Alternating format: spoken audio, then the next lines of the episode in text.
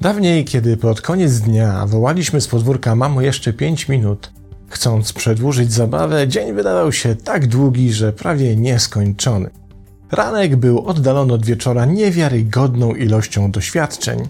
Oczekiwanie czegokolwiek rozciągało się w nieskończoność, a dorosłość wydawała się oddalona o eony czasu.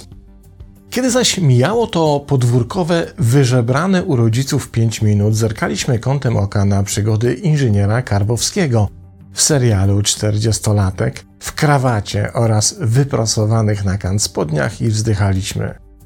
O rany, jaki ten gość jest stary! Rok szkolny trwał wówczas wystarczająco długo, żeby się zakochać, odkochać, urosnąć kilka centymetrów i wykończyć po drodze ze trzy pary trampek. Starość miała nie nadejść nigdy, a okrągłe oczy Anki z siódmej B nigdy nie stracić blasku. Im jednak dalej w las zwany życiem, tym czas zdawał się nieco przyspieszać. Najpierw niezauważalnie w ciągu tygodnia czy miesiąca, ale dając jednak o sobie znać podczas kolejnych urodzin z ciężkim westchnieniem i znowu kolejny rok przeleciał. Potem z każdym przelecianym rokiem czas nabierał rozpędu, aż w końcu zaczęliśmy to dostrzegać w coraz większej ilości życiowych aktywności. Ledwo się pisało maturę, a tu już wypadałoby się zbadać na okoliczność prostaty. Ledwo co się o trzeciej nad ranem zamawiało kolejkę za tych co na morzu, a tu nagle i niespodziewanie jeszcze przed północą powieki robią się ciężkie jak zołowiu.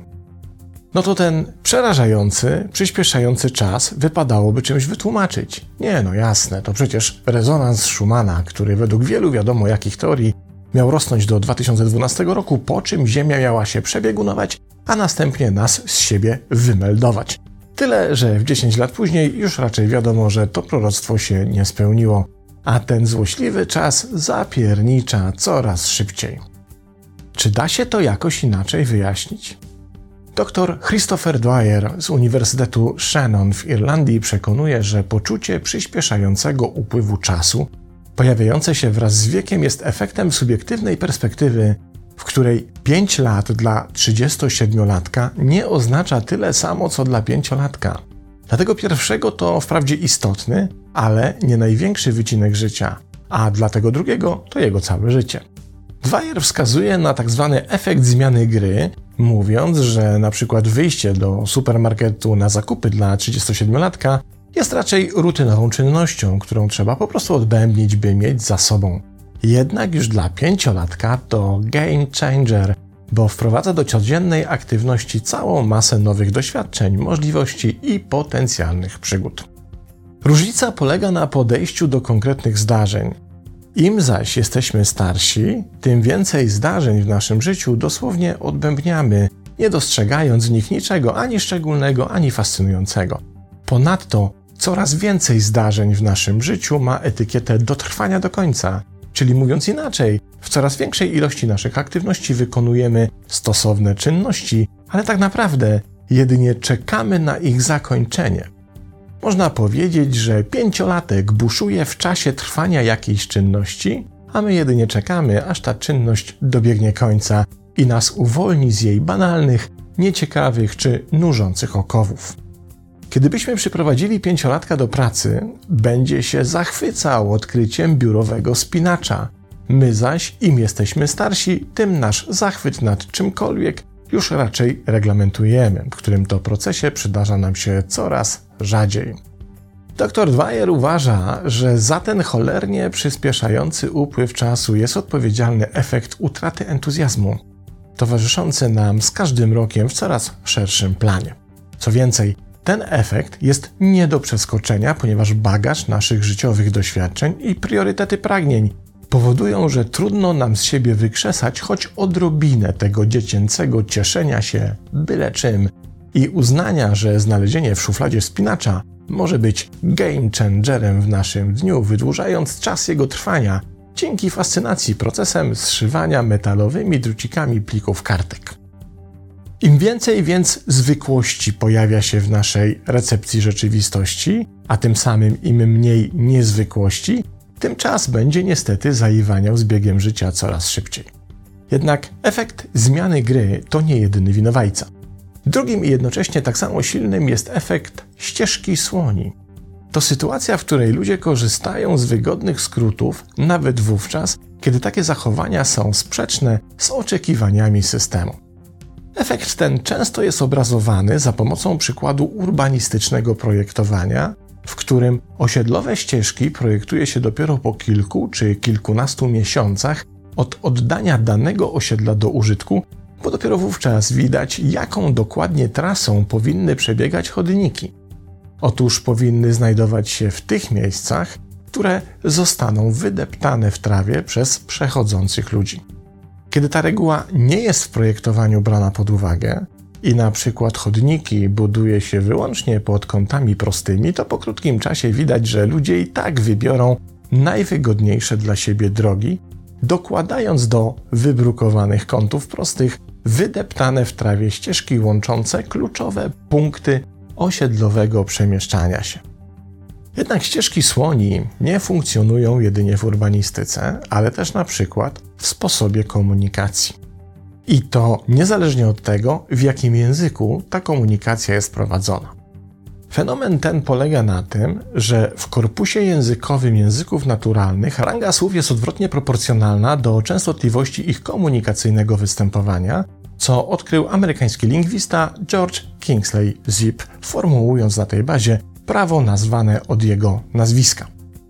W praktyce komunikacyjnej prawo to oznacza, że najczęściej używamy najprostszych i jednocześnie najkrótszych słów, a najrzadziej tych dłuższych i bardziej skomplikowanych. Co więcej, odkrycie Zipfa ucieszyłoby również włoskiego socjologa i ekonomistę Wilfredo Pareto, bo idealnie wpisuje się w złotą regułę 80 do 20 i w języku oznacza, że w 80% czasu naszej komunikacji wykorzystujemy jedynie 20% znanych nam słów.